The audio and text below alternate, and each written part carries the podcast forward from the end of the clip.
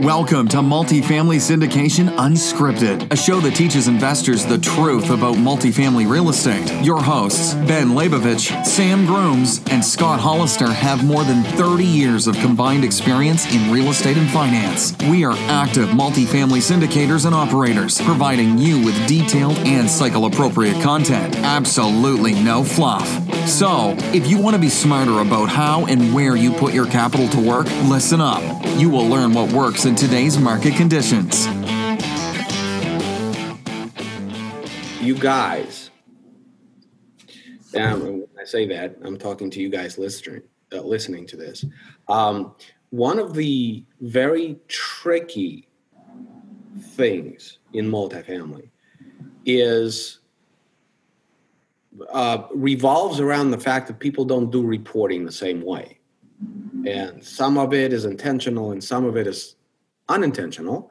But if you look, if you if you consider all of the things that cost you money, eh, then you have to wonder like what line item do I put this particular expense into? Well, at the end of the day, everybody doesn't make the same choice. Everybody doesn't put things in the same line item. So what Sam and I do, and this is I'm I'm taking a step back a little bit and looking at it from ten thousand feet in the air, kind of uh, bird's eye view. What Sam and I do at the beginning of our underwriting process uh, is we we do what's called normalize the numbers, normalize the trailing numbers if they're available. Now we don't so much care what the trailing numbers are. We underwrite to our pro forma. We don't. We're not buying what is there. We're gonna. We're buying what's gonna be there when we're done. But having said that, we we want to make sure that there are no huge anomalies. Am I saying that word right? Anomaly. Anom- Abnormalities. Um. so we, we kind of go, go through the seller's trailing 12 and we take each and every line item and you know we we put it in to our model. Where would we want this expense to be? Where would we want this cost to show up in? Um, because we want to be looking at apples to apples. Well repair maintenance, contract services, and to a certain extent, payroll are kind of the three that go hand in hand because the costs associated with those three could go potentially in either one of those three. And so it's really difficult to talk about each one individually without acknowledging the fact that they kind of all go together. For example, we just talked about payroll. Well, what if, as an owner, you make a decision that instead of hiring a full time maintenance supervisor, what you do instead is you hire a part time for like the, the, the, the difficult jobs, okay? But you outsource everything else. Or what if you don't hire a maintenance supervisor and you just outsource everything? Well, then you would put it into contract services because that's what it is it's contracted service. Okay. However, you, as the new owner, can say, I'm not going to run the property that way because that's stupid. I just, you know, it's it's not. I couldn't. I, I'm not going to sit there and babysit this thing. Somebody else needs to be. It needs to be their job to sit there and babysit this thing, not me. So I'm not going to be calling my plumber every time something leaks and and and paying all those bills. I need to have somebody on staff who is going to be responsible for making sure I don't have to take those calls. Well, in order to compare apples to apples, you have to have a recognition of the fact that you're basically doing the same thing, right? The, the, it, whether you do it via contract service or you do it via payroll, you are accomplishing the same objective of making sure that nothing leaks that's not supposed to leak. Then it's a question of how do you want to run your property. But to compare apples to apples, you are looking at the contract service over here and comparing it to your projections of the payroll over there to see how things make sense. Having said that, let's step back and let's define what typically would go into R&M and what typically would go into contract services. Repair and maintenance. Well, first of all, contract services is easy. It's a contract.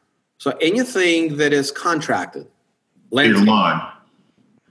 uh, snow removal, pool services, Pest control. pest control, garbage removal. Now, garbage, a lot of people like to put it into um, uh, Utilities. utilities, but it's it's really you're signing a contract.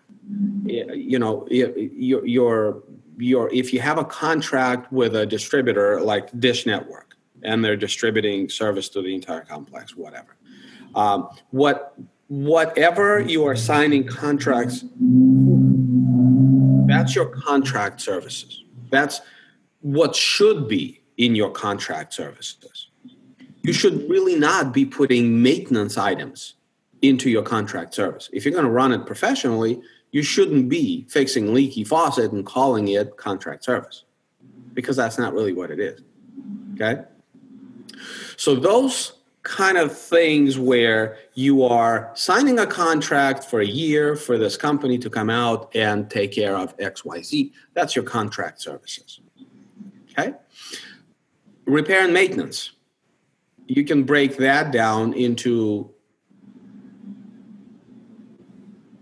basically it's supplies. Most of it is your supplies.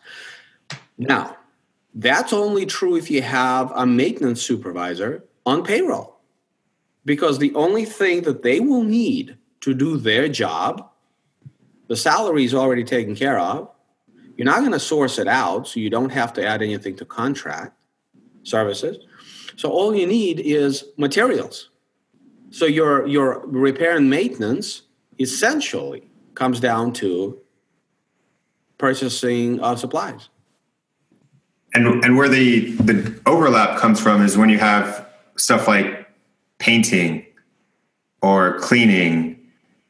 And are you doing that in house? You're doing outside. And even if some people are doing it on third party, sometimes they'll still put it in R and M. Sometimes they'll put it in contract services or appliance repair, plumbing repairs. All those can be done in house or third party.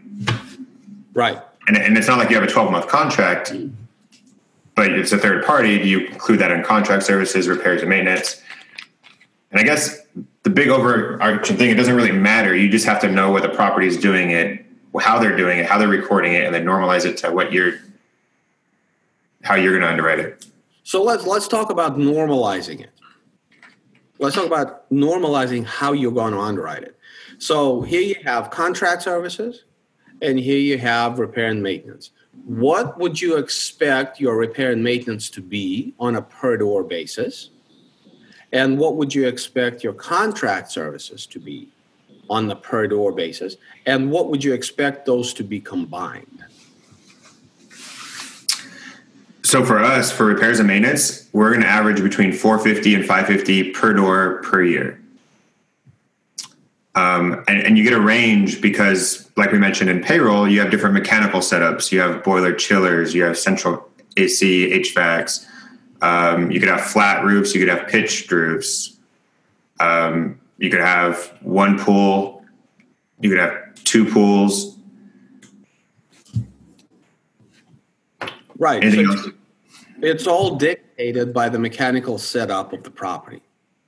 You know, how many supplies you're going to need and how much what. But, you know, the repair and maintenance, I, I've seen it, you know, it could be as low as $400 and it can be as high as $1,200. You go into Midwest and you're dealing in the Midwest with flat roofs, freezing pipes, and 70s construction or 60s construction, um, your repair and maintenance budget could be just crazy. Mm-hmm. Which Have you seen-. Yeah. So, any trailing 12, have you seen any of the owners putting some of the repair and maintenance into the CapEx budget in the last year That's or a two? conversation altogether. that, that's where we get into the monkey business. So, normalizing monkey business. Got it. that's that's a separate pod. We have several podcasts scheduled right for uh, capex later on. Um, partially, this is why. Okay, contract service. What should contract service be normalized at? Just about. It just depends. What does your landscaping look like? Do you need your grass cut in Phoenix? You need your grass cut every week if you're going to have grass. Um, if or do you have desert landscaping? A lot of places out here have rocks and cacti. Um, so, what is your lawn service going to be? Uh, what is your pool service going to be if you have pools? Um, do you need pest control? I mean, it. A lot of it's going to be looking at the T12 and what are those services costing them now? And it's also going to depend on your renovation plan. What if you, the property might not have rocks or grass now, but you plan on putting in grass um, and landscaping? You're going to have to account for that cost in your contract services. So again, I think we can back out of this conversation. The reality that on a, a property per property basis, we're going through the rationale and we're asking the question how much is this stuff going to cost us in dollar terms? We're not using percentages we're not you know yes there are guidelines but i'm telling you i have seen reasonable repair and maintenance that i could believe on a newer property at $400 and i have seen repair and maintenance that i can easily believe on an older property in midwest at twelve hundred and thirteen hundred dollars. And I understand why such a big gap. I, I get it. I know. Like for instance, I don't like townhome setups. I own some townhomes, but I don't like that setup. They're attractive to tenants, granted, but the staircase makes it so that you have a lot more flooring to put down. You wouldn't think so. The staircase is labor intensive on flooring. So every time you're replacing flooring, it costs a lot more. You have a lot more paint. You got to reach up in that niche above the staircase. They're going to charge you. Painters are going to charge you for that. It's going to take more time. You have a lot more traffic because usually townhomes are a little more square footage, so you can fit more people there. So you have larger occupancy numbers. So you have more traffic. You have more people using the shower. You have more people flushing the toilet. Things break faster. Okay. So when I am underwriting a property, oh, you know, that that that has townhomes on it, I am going through the rationale of what I know as an operator, what it means to have townhomes, and I'm adjusting these numbers. I'm not going to have R and M for townhome property as the same number as for garden style property. I'm just not because it's not possible. Okay. On the flip side of it, people in townhomes tend to stay longer.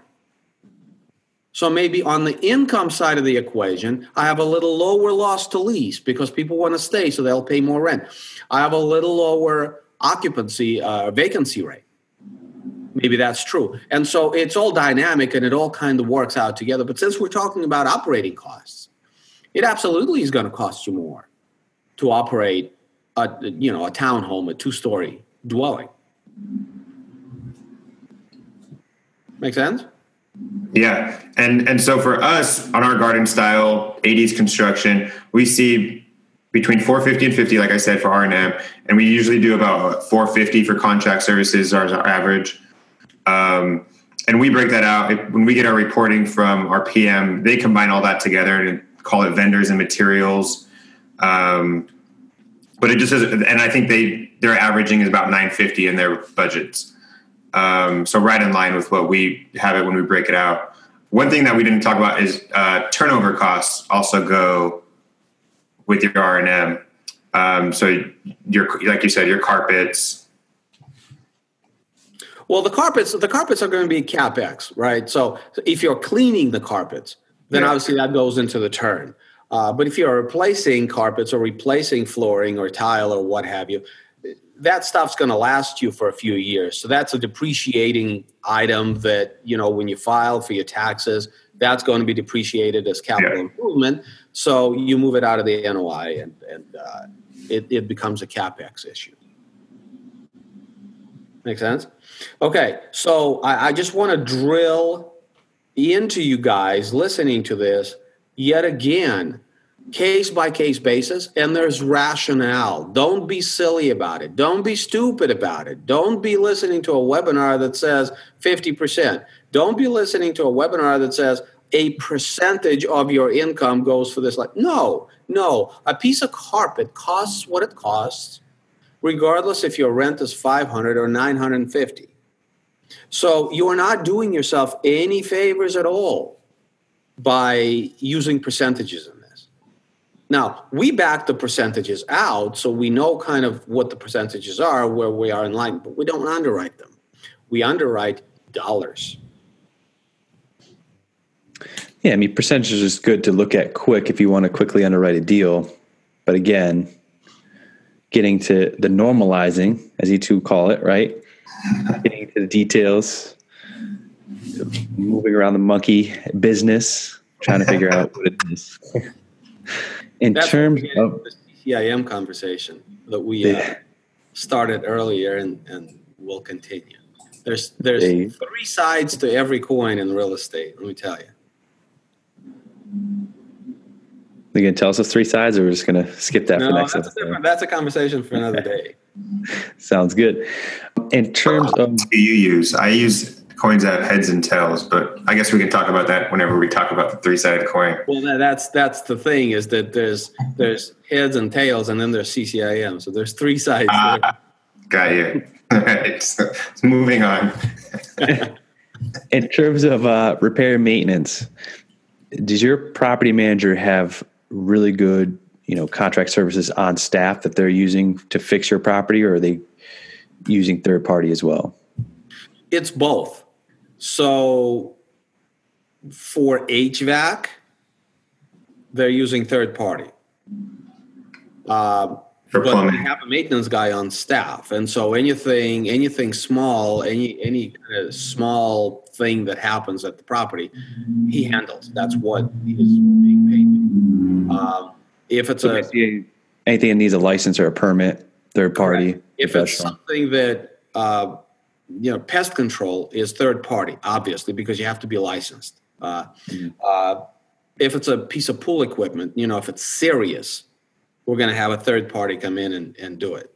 Uh, if it's a serious piece of irrigation equipment um, you know that that has to be dug up and you know all, all of that we'll use third party.